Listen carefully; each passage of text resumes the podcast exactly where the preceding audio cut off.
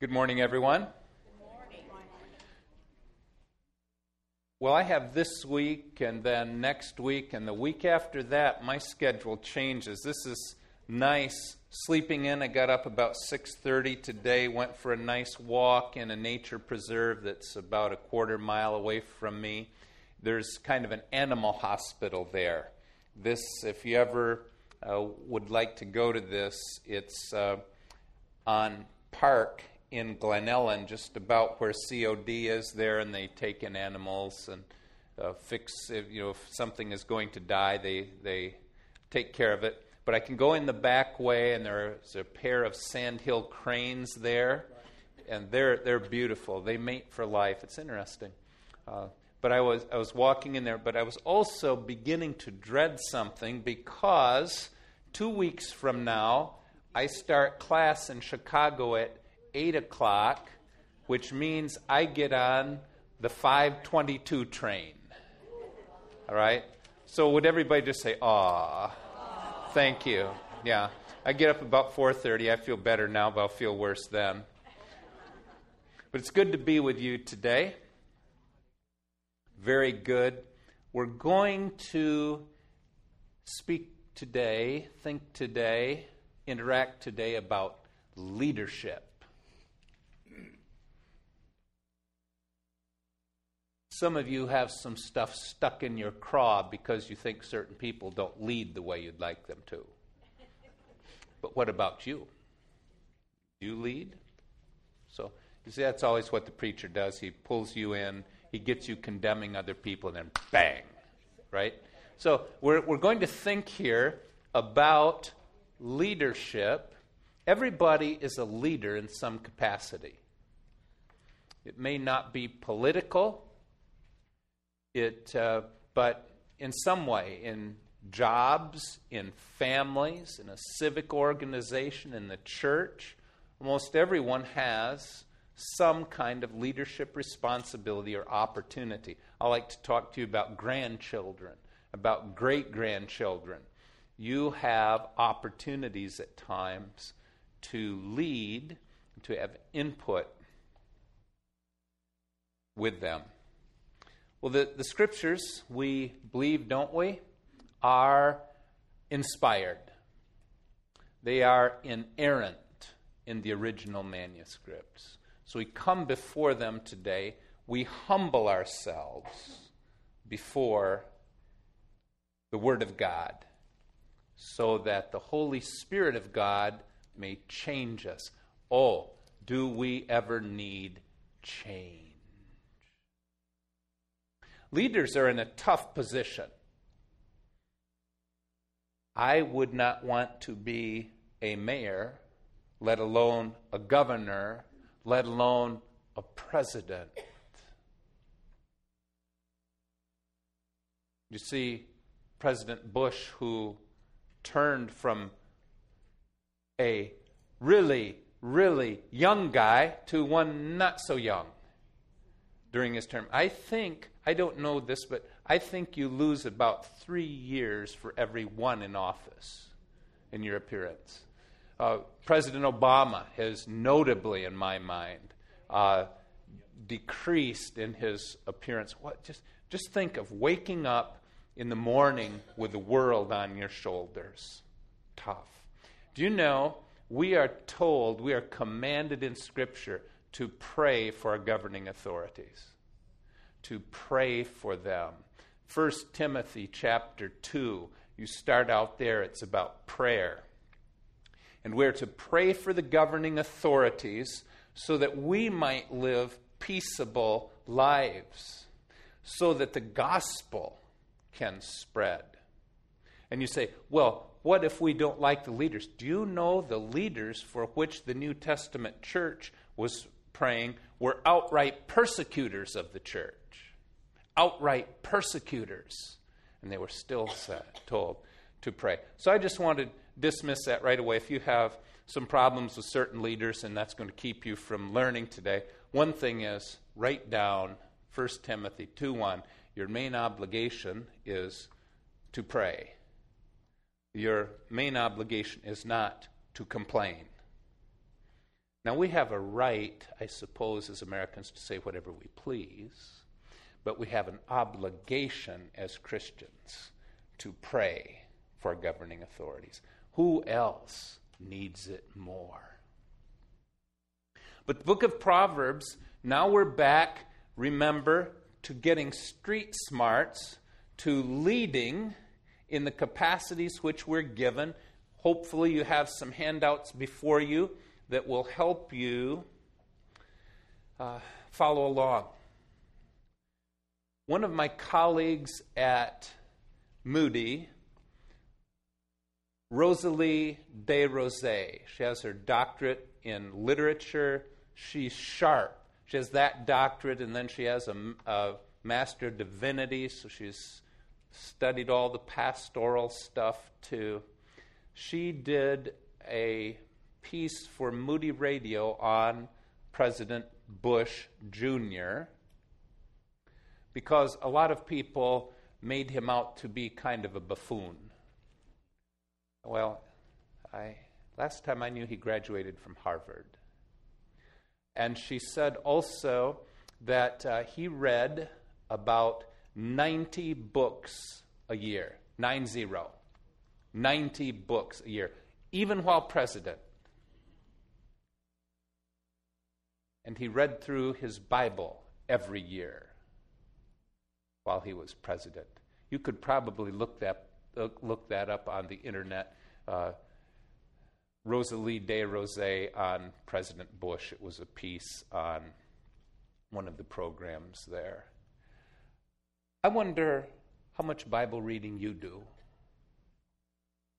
I said the President of the United States read all the way through the Bible while he was in office every year. How long does it take? It takes about 15 minutes a day. You say, oh, no, no, that can't be true. It's true. Would I come here and lie to you? 15, 20 minutes a day. Now, that, that isn't that doesn't mean you can stop and think for five minutes and go look up what this means and so on, but just Bible reading. Now, that's seven days a week. You can't, well, I did it one day this week. That'll get you through the Bible every seven years. But read the Bible. There is nothing that your pastor can say that will be enough. There's nothing I can say that will be enough. We need to read our Bibles. Read them. This is what it is. This is the Bible, right? Open it up and read. There are all kinds of schedules you can get. Some people like to read through it chronologically. You know, the books of the Bible are not, are not put together chronologically, they're put together by genre. That means the poetry is together, the prophetic material is together, the, uh, the Gospels are together, and so on. But you can go online, find that. But I encourage you to read the Bible like President Bush Jr. did. I really like him as an example of someone whose life changed and then who changed lives. Uh, he was uh, not on a good track as a young man. He was an alcoholic. He was frittering his life away. Uh, somewhere along the line, Jesus Christ got a hold of him and his life changed. Now, I know that about election time, almost every politician gets the religion. I understand. It's good at the polls. But what he has is real, in my estimation. It's real. Let's get into this uh, today want to talk about leadership on several levels. First, a good leader is dependent on wisdom in general. Let's look at this, chapter 8 of Proverbs, 15 through 21. I'll read this. The first two verses tell us of the benefits of a leader listening to wisdom, then wisdom is personified after that. By personification, I mean then wisdom takes on the part of a person who talks.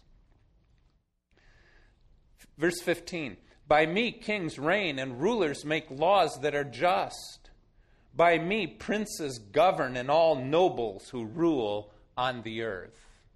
If they are wise, if they are discerning, they come to the text for guidance.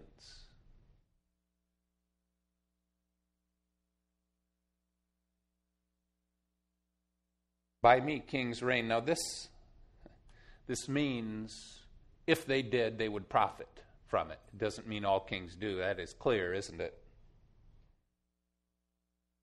Now, wisdom speaks in verses 17 and following. She says this I love those who love me.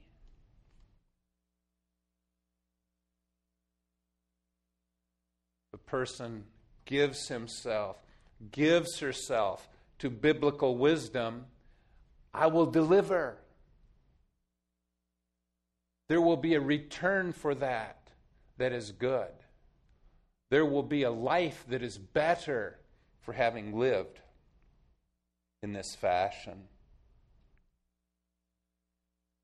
With me are riches and honor, enduring wealth and prosperity. Now remember, these are not promises. But overall, if a person lives a wise life, it goes well for, for you. Now, verse 19 My fruit is better than fine gold. What I yield surpasses choice silver. Well, think of having a life of contentment, of inner joy and consistency, of having good relationships better than anything money can buy.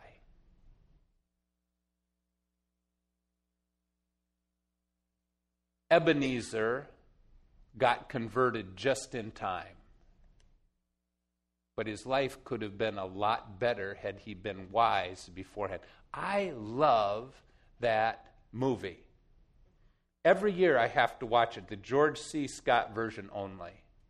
The earlier ones give me the willies. But George C. Scott version, that is truly a picture of somebody being born again to something better. Because he got the picture finally. It's not all about money. So he started to live wisely. My fruit is better than fine gold, and what I yield surpasses choice silver. I walk in the way of righteousness along the paths of justice, bestowing wealth on those who love me and making their treasuries full now, I do think he is speaking here about finances, but it goes beyond that, doesn't it? In this book, treasuries are full of things that go far beyond money.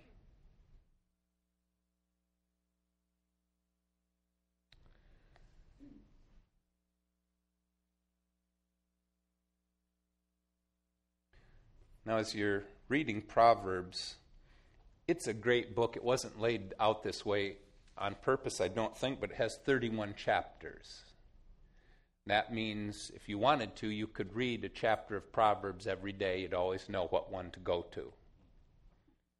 Then you get to the end of the week and you do chapters 30 and 31. I did this for a number of years. I'm not doing it right now because I have some other uh, pursuits spiritually. But what a thing to do. It'd be great, wouldn't it? Just wake up in the morning. Let's see, what proverb will I read today? What day is it? Okay, read it. Your life will change. You will be able to lead better, to counsel better. Once in a while, somebody's going to ask you, What is your opinion on this? Well, I don't want them to have my opinion. I want them to get what God has for them. Did some of you get back from vacation? This group looks larger today. It's longer. Sir, are you hiding from me back there? Okay. So, yeah, there are a couple more tables. That's great. Maybe you just set it up differently.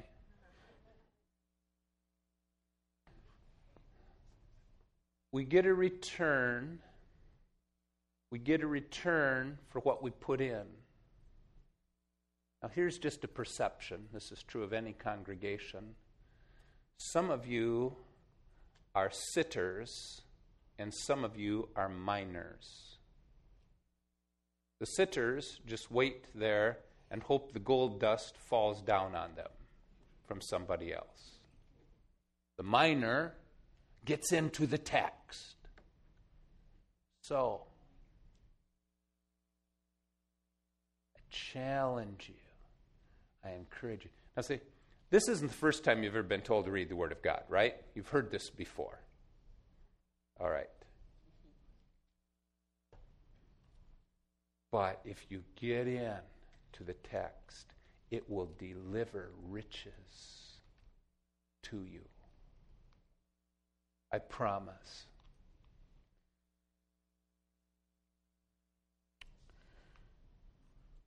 Well, here are some things now that come from a mother.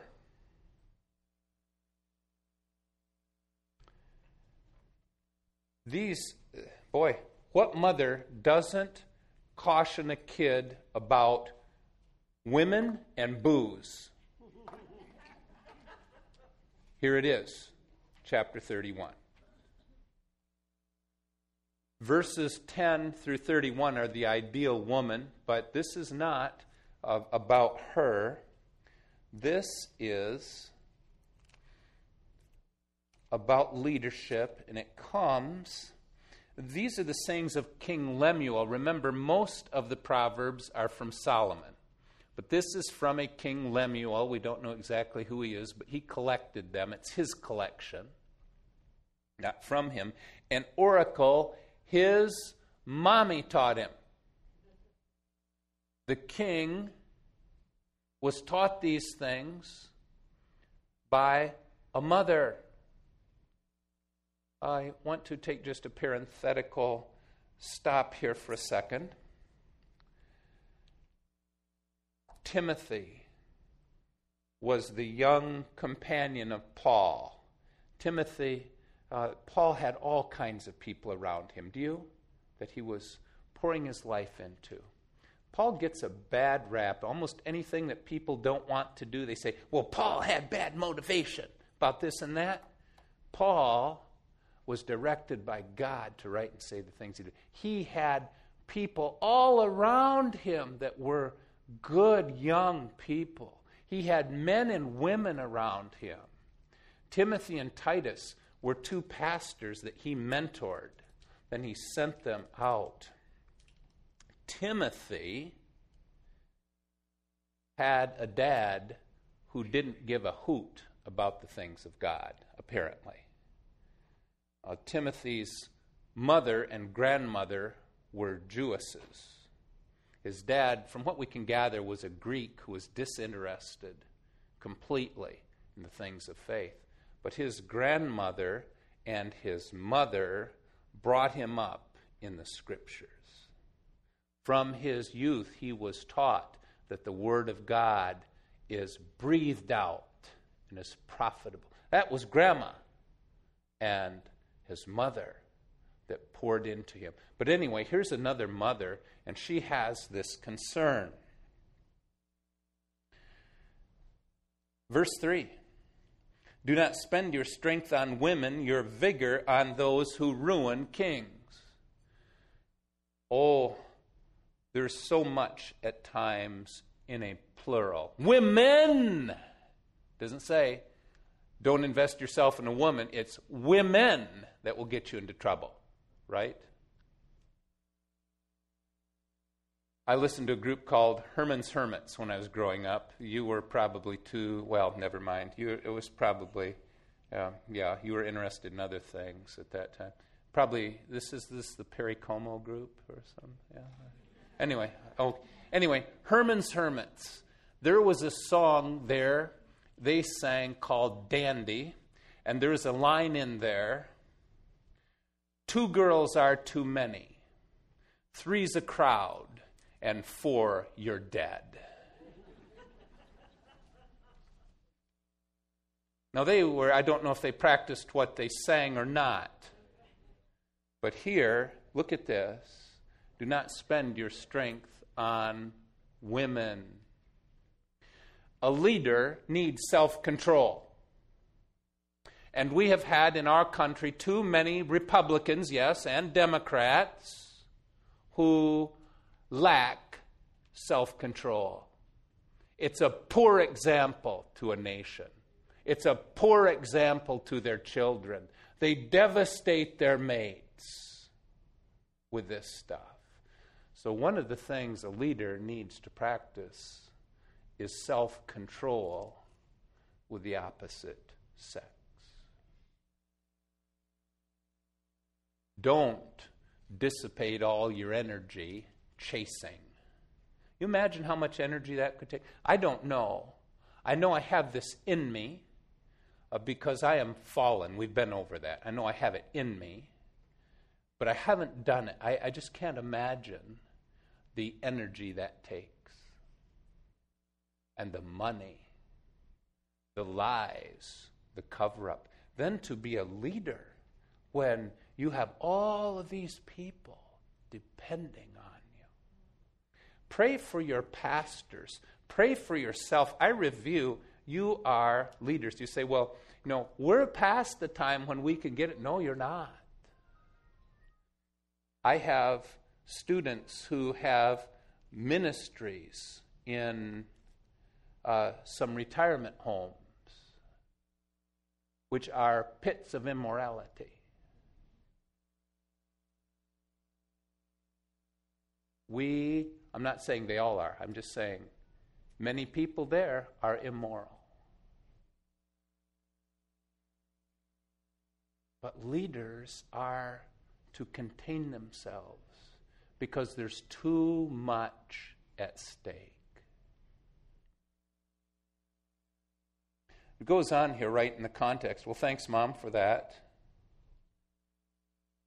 But he goes on, she goes on here now to speak about the use of alcohol.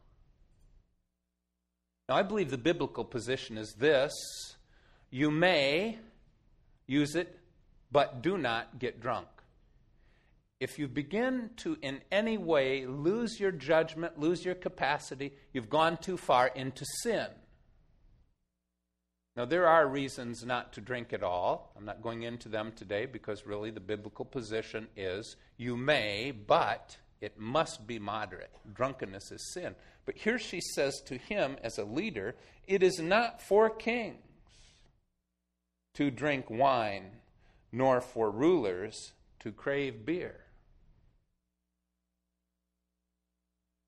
Lest they drink and forget what the law decrees and deprive all the oppressed of their rights. When there is a leadership decision to be made, you better be clear headed. That's a big one. Boy, anytime, anytime you are ready to make a big decision, a prayerful decision, you better get away from the booze and make it with a clear head because it's a big deal. You say, well, the guy came from Moody, said we should be abstentionists. I did not. I said the biblical position is you may, but not too much, where you begin to lose your capacity. Look, if you do, you can lose track of what God says because of our depravity. Oh boy, you're on that a lot. You're on that depravity. What's that depravity? It means this we can do nothing to remedy our fallen condition. That our orientation is naturally away from God rather than toward Him. The idea that we're basically good is a lie. That's psychology, not theology. It's secular psychology. That is a lie. We're not born as a clean slate, we're born fallen. So the point here is we tend away from God rather than toward Him. We tend away from Him. So it's easy for us to forget when our senses get dulled. We need to be careful. Well, the stuff we have today also, it's powerful. It's fortified. Now, the, the wine in the New Testament was not grape juice, all right? Every once in a while, I'll preach on this, and if I say the biblical position is, you may, but be careful, I will get material from a certain organization that tells me that what was in the New Testament was grape juice. Well, now, okay, here's Ephesians 5. Do not get drunk on grape juice. No, it just, it just doesn't work. It doesn't work. But what I'm saying today is compared to what they had, our stuff is boom, fortified. It's got much, much, much, much more punch. So you have to be careful. You have to watch out for the punch in the punch.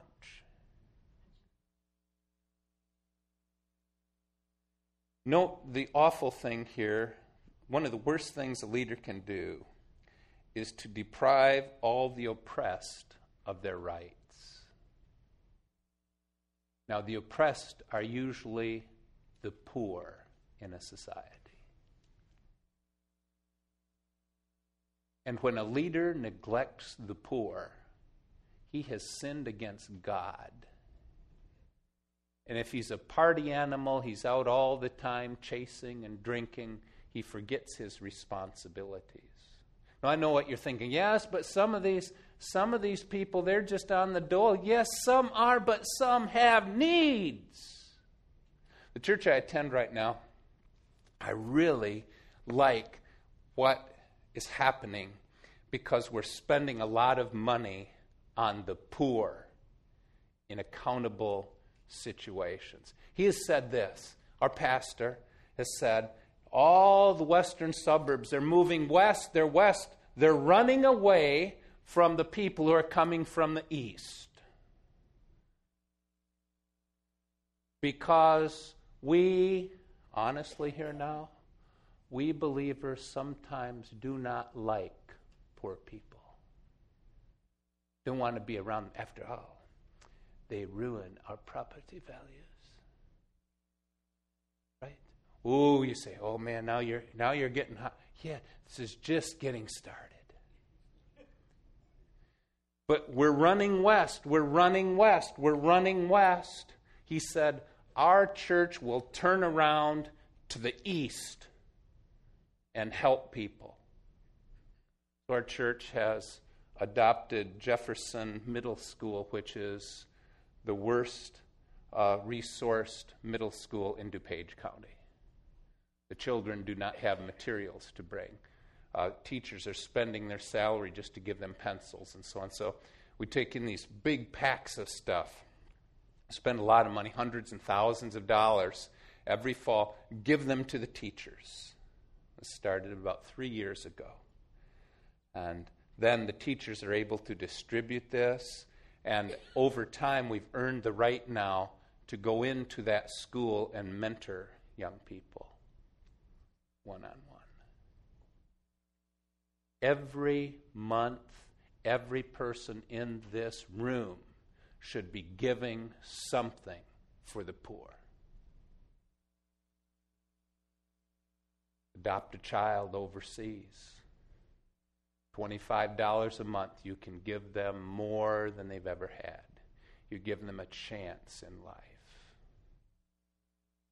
If you get all into yourself, you see this thing about chasing and boozing and all of that, you get into a certain lifestyle where you just forget about other people. But a leader can't do that caring for the poor has to be on the agenda of every responsible leader and party there could be. Everyone has to have a plan to take care of poor people. You say, yes, but, but, but. I know the buts, but don't forget the commandment. Okay?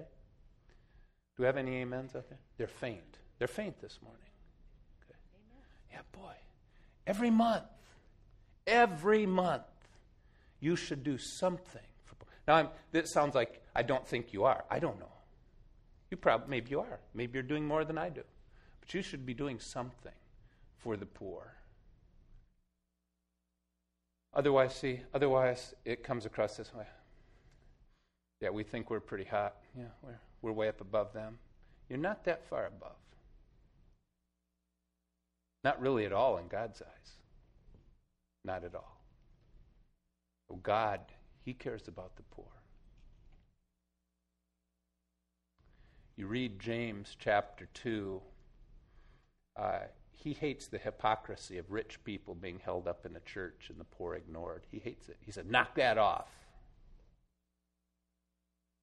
You don't show any favoritism to rich people. I'm displeased with that. James 2 1 through 13. Well, anyway, but here's what the mom says watch out with the opposite sex, be careful there, and then have sober minded administration. There are special responsibilities that go along with leadership. Make your big decisions with a clear head.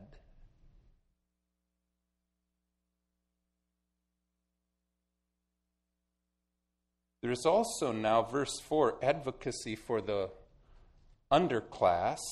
This goes on. You say, well, we've heard enough about that. Well, we really haven't yet, it goes on. Speak up for those who cannot speak for themselves, for the rights of all who are destitute. Speak up and judge fairly. Defend the rights of the, what's that word? Poor. Defend the rights of the who? Poor. And the needy defend those. Now, those who speak, who can't speak up for themselves, uh, I think this also applies to children in the womb.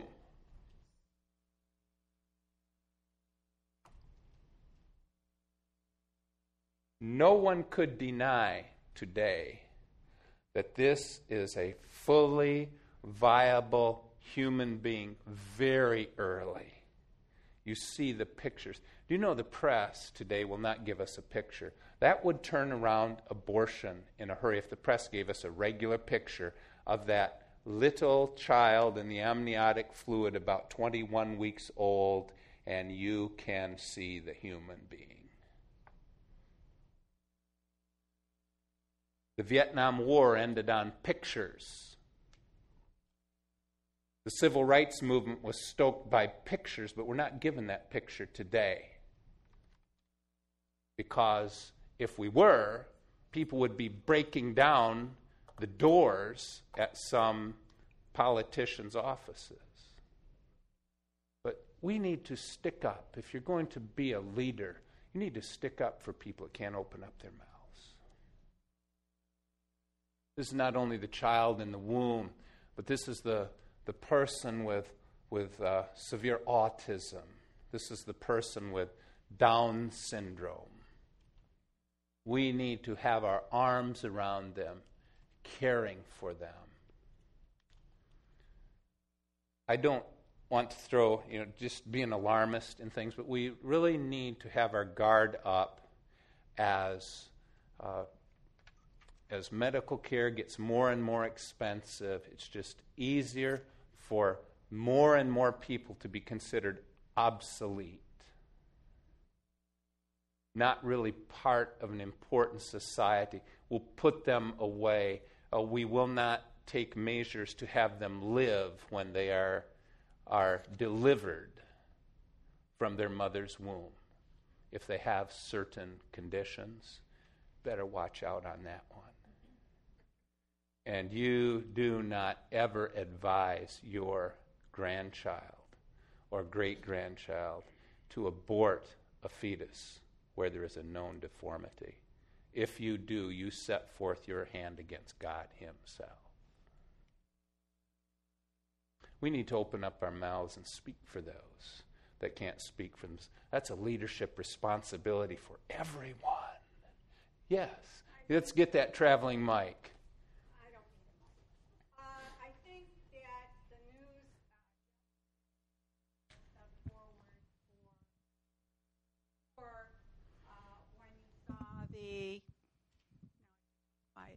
Uh, when you saw the results of the Jackson sentence, uh, many of his constituents were very irate with the sentence he had gotten, and he had the best lawyers. Now, what about the other people that, you know, with the poor, they get the public defender. So my son is a public defender, but they have such a caseload that they can't really um, prepare the way they want to, even if they're working 50, 60 hours a week. Mm-hmm. So that's uh, we had somebody in our Sunday school class uh, teaching uh, that is running a legal society out here because in DuPage County, uh, some of those kinds of services aren't available. And in terms of medical service, um, you know, churches like Lawndale have all this where the people can go in. Yes, Lawndale Christian Center. Mm-hmm. Yeah. Yes. But but out here, when you you get into DuPage, uh, I had a student that had impacted wisdom teeth, a college age student, and I was trying to find a place where she could go because she didn't have dental insurance. Yeah. And she did not have the money to get that taken care of, and she was in pain. So, you know, we're out here, and it's not like you're ignoring it, but I don't think we're aware of the lack of medical and legal uh, services uh, that are available to people without money and the quality of them also. Yes. The Christian Legal Society is a great organization. Their, uh, part of their code of ethics is to represent pro bonum people who do not have representation. It would be uh, perhaps something that someone here would want to do is to help advocate for some of these situations. Uh, it's important. It's important for the haves to share. You say, well, we don't want ours taken away from us involuntarily and given to somebody else. I understand that, but then maybe you should just do some more voluntarily. I mean, when I say you, that's I don't mean the prophetic. I should say us. That's more pastoral, right? Us. Yes.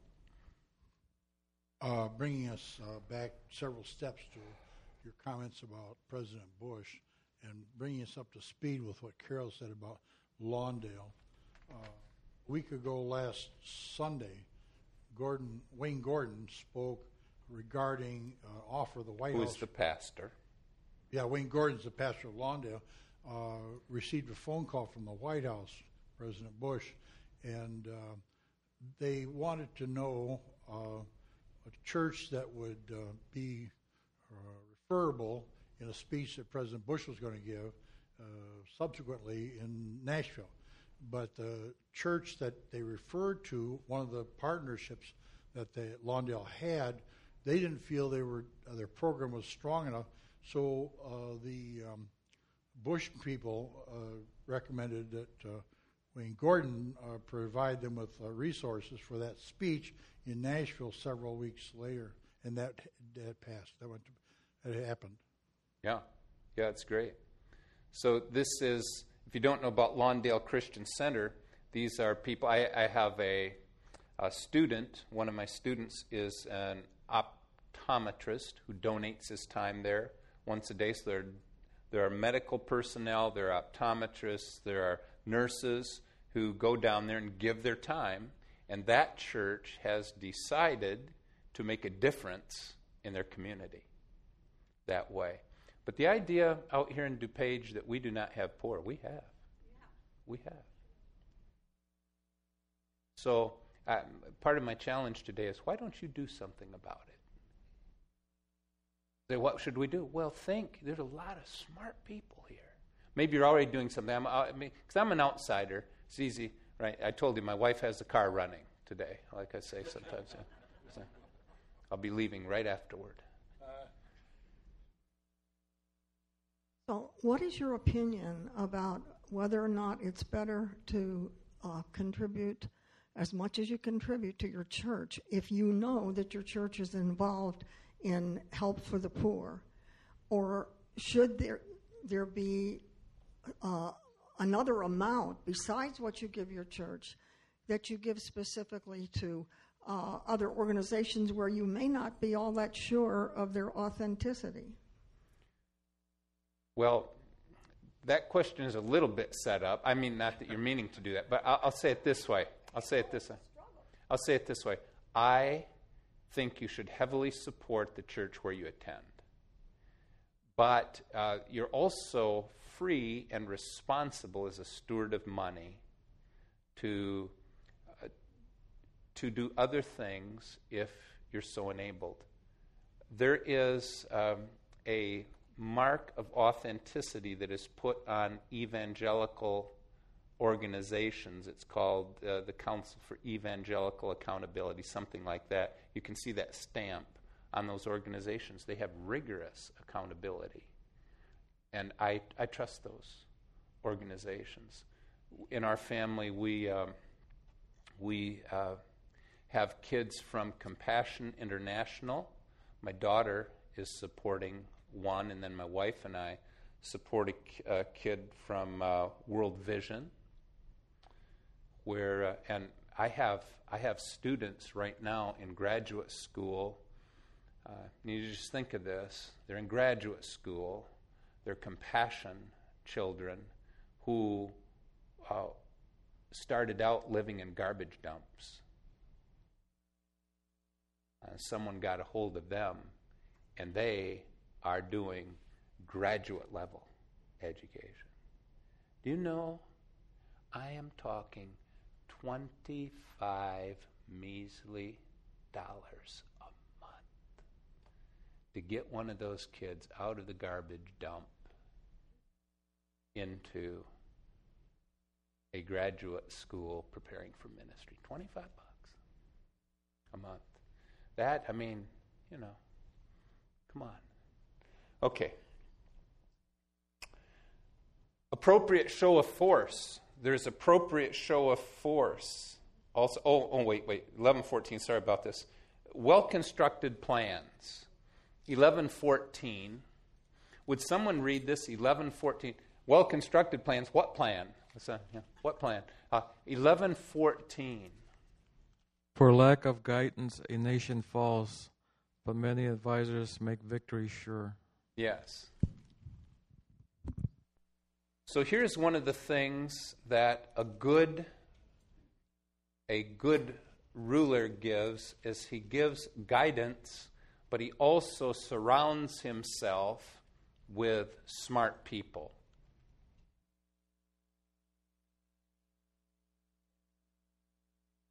I'm guessing for the most part this is probably a rah rah Reagan uh, group. I liked him. My, uh, my dad, be, uh, he, Ronald Reagan was the first Republican my dad ever voted for. He'd voted for a lot of uh, Democrats. But uh, Ronald Reagan, I think it really is true that he went to sleep at some of his staff meetings. But he had really good people around him. Really, really, really good. Really. So, this is an important thing that a leader surround himself with the right kind of people. Remember when we're talking here, the, the united monarchy Saul, David, Solomon.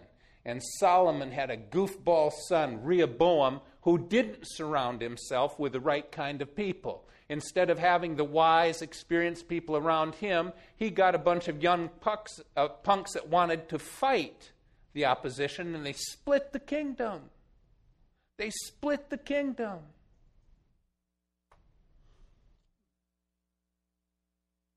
Oh,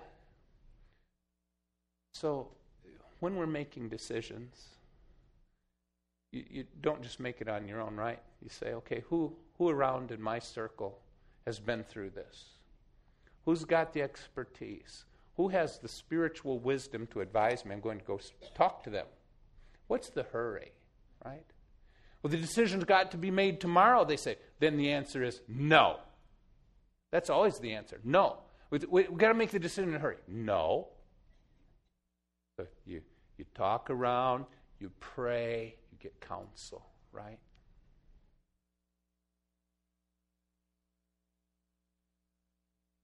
But this uh, sometimes this is translated without a vision, the people perish, as if you know we have to cast this great vision. We, uh, that's not really it. I think the, the idea here is counsel from the scriptures. You've got to have that counsel from the Word of God in order to make good decisions.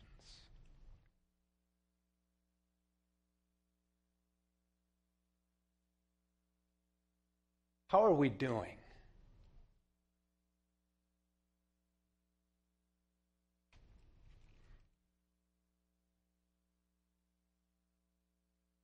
Are you mad because I said the president went to sleep in his meetings? Okay. That's that's right because well I do that once in a while too, just like you if it's a bad message, you know. But anyway, so. You might have laid up working. There, there you go. Very tired. Yeah, okay. Yes. With all due respect to everyone here in this room, um, you ask not what we can do for someone else. You know, it's very difficult and to do when our leaders are as dishonest as they are. And if I feel that way, what are our young people thinking? Leaders have so much at stake. And I fear they're not giving us the best of what they have. Thank you. Well, I, I think that's true. I, but the issue is this what will I do with my resources? What will I do with my resources? There's a lot of resources here that have nothing to do with the, with the presidency, there's nobody controlling that. This means you write out that check, you give it to a responsible Christian organization, you find the poor person in your community, give them some money, take care of them. This has nothing to do with the president. But I understand what you mean. You know, our tax money and all that. This is different. The New Testament church was in infinitely worse position than we're in. Infinitely worse. And one of the things that they did that helped turn the course of history is that they took care of the poor. They brought in the orphans. They loved the underclass. They used their resources unselfishly uh, in the midst of a hostile government that would have just let those people perish. So, it, does the government does the government uh, is it responsible with money? No. I mean, that's, that's the first order of finances, right? If none of us had to pay Social Security, we could all be millionaires. I mean, any, okay, any goofball could take the Social Security money and turn it into a lot of money over time. Well, it's not our option. Uh, we, we got that part. We got that. But we've all got some money. Let's not kid ourselves. And you can use that unselfishly. So don't let the government squander. I'm not saying you're making an excuse here. Don't let the government squandering money keep you from doing what you're supposed to do as a Christian. Because someday there'll be accountability for that, right? And we won't be saying then, well, you know, the president, he teed me off, so I didn't you know, help. So. Enough, but there's a good. It's starting to get hot in here, Betsy. Get the car warmed up. no, this is a good thing. Um, there's a good opportunity for people in the church to get involved in something like this. Our church sponsors a food bank oh, that takes place one uh, Saturday a month. And uh, it was last Saturday. There's a whole number of people from this church who participate. 96 families were given food. And there's not only food, but there's also clothing that's given out then. Uh, people donate their time. Uh, people from this church have given clothing, they've given food. There is money spent, I think, at the food depository. Alta Foods donates a, a whole truckload of food. So a lot of that, not a whole lot of money is involved, but a whole lot of people are served. Boy, that's great. One of my former students, Daniel Bennett, oh, thank you for that, has uh, written a book on adopting orphans. I'm not saying that this group right here would necessarily be interested in this. Do you know, though, there's some young couples who could really use your financial assistance in adoption? If you really wanted for a child to be adopted instead of aborted, if you wanted to make it possible for a young couple with a lot of energy and not much money to adopt, would be tremendous. This is something the Holy Spirit, I think, is working in the church today. There's enormous movement among young people to adopt children. There are churches where you go into that church and you can't even tell who, what child belongs to whom.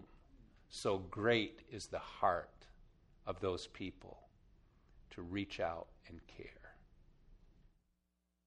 This morning I brought in some things for the pantry. There's wooden bins out here, and they're labeled for the various uh, assortment of things. And the slots aren't very big. Uh, so you, I, I had things that were large packages of stuff. So you pull open the drawers, and the drawers on all these things that I was putting them in were empty. Now I sure hope that that had just been emptied this morning. Yeah. But it made me a little worried, a little discouraged when I saw that, and I thought, oh gosh, I wonder. But there's an opportunity there. I, I am a collector. My wife likes to get rid of things. I need to go into my own closet and just sort out things. You, you don't need five of something, you have two of something. And, and, yes. How, how would you eliminate poor people? Seven billion people on earth, Yep. beyond the capacity to feed them. Only one way to eliminate poor people limit population. That's Well- the area we should focus on. We will never eliminate poor people, but here is the big idea of the Good Samaritan story. You know that story. Here it is. Our neighbor is anyone whose need we know, whose need we have an opportunity to meet. That's our neighbor. You bring the person across the path, do something. Uh, no, poverty will never be eliminated. Never. But we need to be active in this. God loves the poor, He cares for the poor. Yes. Agape, act of goodwill. Yeah, it, the comment here is agape, this sacrificial love, this reaching out. The motivation for a lot of our giving, 2 Corinthians 8 and 9, those are the chapters to read. You read those over again. Uh, sacrificial giving, from the heart, well motivated. Uh, that is a key. The motivation for our giving is what Christ has done for us. Not you're going to get in better for, with God if you give. No, salvation is by grace. When we trust in Christ, that righteousness is given to us, it's imputed. We don't earn it. But now, flowing out of that needs to be life change. But, leaders, here's the thing we, it's easy to be down on. And I want to return to you, too, and say your question is well received. I don't mean to make it sound like a, a litany of stuff. Uh, it ticks me off when the government wastes money. They all waste money, all right? So, in the interest of, okay, uh, like uh, one, one, should I say this or not? Why not? Get it ready, Betsy. one side wastes it on stamps, another side wastes it on excessive military contracts. And the poor go uncared for. Woo wee. It's just this easy. Look, I know how to come to a group and preach for the amens, to just to tell you all the stuff you want to hear, right? I know what station you watch and just say all that stuff and you say, Amen, amen. That's that. No way. No way. All right.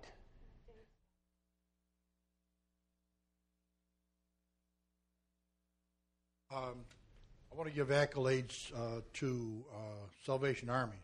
Back uh, when I was teaching in Chicago, they had a program where you I forget what they called it, which in which you could uh, deduct from your paycheck uh, per month in one block sum, whatever, uh, for probably 200 charities. And I uh, took that opportunity to contribute to the Salvation Army because it was so easy and they could take out my taxes. Uh, secondly, we um, have uh, involvement as a congregation and several other congregations in the uh, second week Saturday uh, with the pantry, food pantry. And, and, and thirdly, the last uh, item on that accolade is a friend of mine that has decided to uh, work full time for the Salvation Army. And I just, again, praise that effort. Thank you. Yes, there are so many needs, but uh, we have one at the church here for um, called the Shoebox Ministry, and that's for uh, uh, children of incarcerated people. Yeah, and it's a wonderful opportunity. Yes, yes. We always go back to the children, don't we? Because all right, maybe uh, maybe their parents are running an ac- a racket, but they're suffering they're suffering. It's not their fault. Can I just say something? Somebody was asking about the population control, and part of the problem that happens is we go in with medical supplies, we keep, you know, more kids survive and so forth. But I think one of the things that really would help the population is when the women get educated and confident because in so many societies, uh, they have no role except to be barefoot and pregnant for the, their whole life. Sometimes they start them out getting married at 13 mm-hmm. and think about how many kids you can have, uh, you know, from puberty on to menopause. So, and in some societies, it's an insurance for people to have a lot of children so that they will be taken care of in their old age. Well, things are changing now. So, uh, one of the things that I, I noticed is that um, when we have um, Spirit Village, there was uh, a way to give money to um, in certain groups where they would give the women money to seed money to start small businesses. Yeah. Go get a goat and sell the milk or, you know, whatever. Yeah. And I think if you follow those people, those women that got involved in doing something like that didn't have necessarily as big a brood as those that had no other hope for their life. Yeah. Well, helping people uh, help themselves and get skills, that, that's, that's great. That's great where I teach, you see so many, uh, you know, oh, uh, are you married? They have children. And they'll go, no. And, and so they were young girls who thought they had to go along with the guy's program. And there they are, 18, 19, 20 years old with one or two kids. Well, if we can get those girls and give them the self confidence, maybe they didn't have a relationship with their father, who knows what happened. But they need to be taught how to be young women of morals and yeah. standards, and that they're worth something in themselves, not just for their body. Yeah, well, yes, and the gospel needs to go out. People need to be converted, right? So it's not just uh, uh, it's not just uh, being careful that we don't get pregnant. It is having a moral compass we need conversion. So, in all of the talk about uh, taking care of people financially, we need the gospel. Uh, we have people coming out of our evangelical churches today, young people going and living with another person for four or five years before marriage. It's not acceptable to God. So the gospel needs to go out. That's always first in all of this. Well, I'm got a couple minutes here. I'm going to hit one of these references appropriate show of force. Chapter 20, verse 8.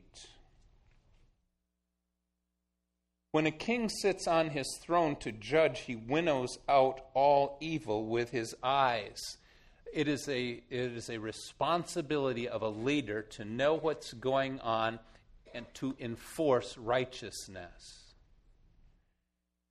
Charlie Dyer says here in his commentary by carefully examining with his eyes a case, a just king could detect evil motives and actions. It is important to enforce righteousness.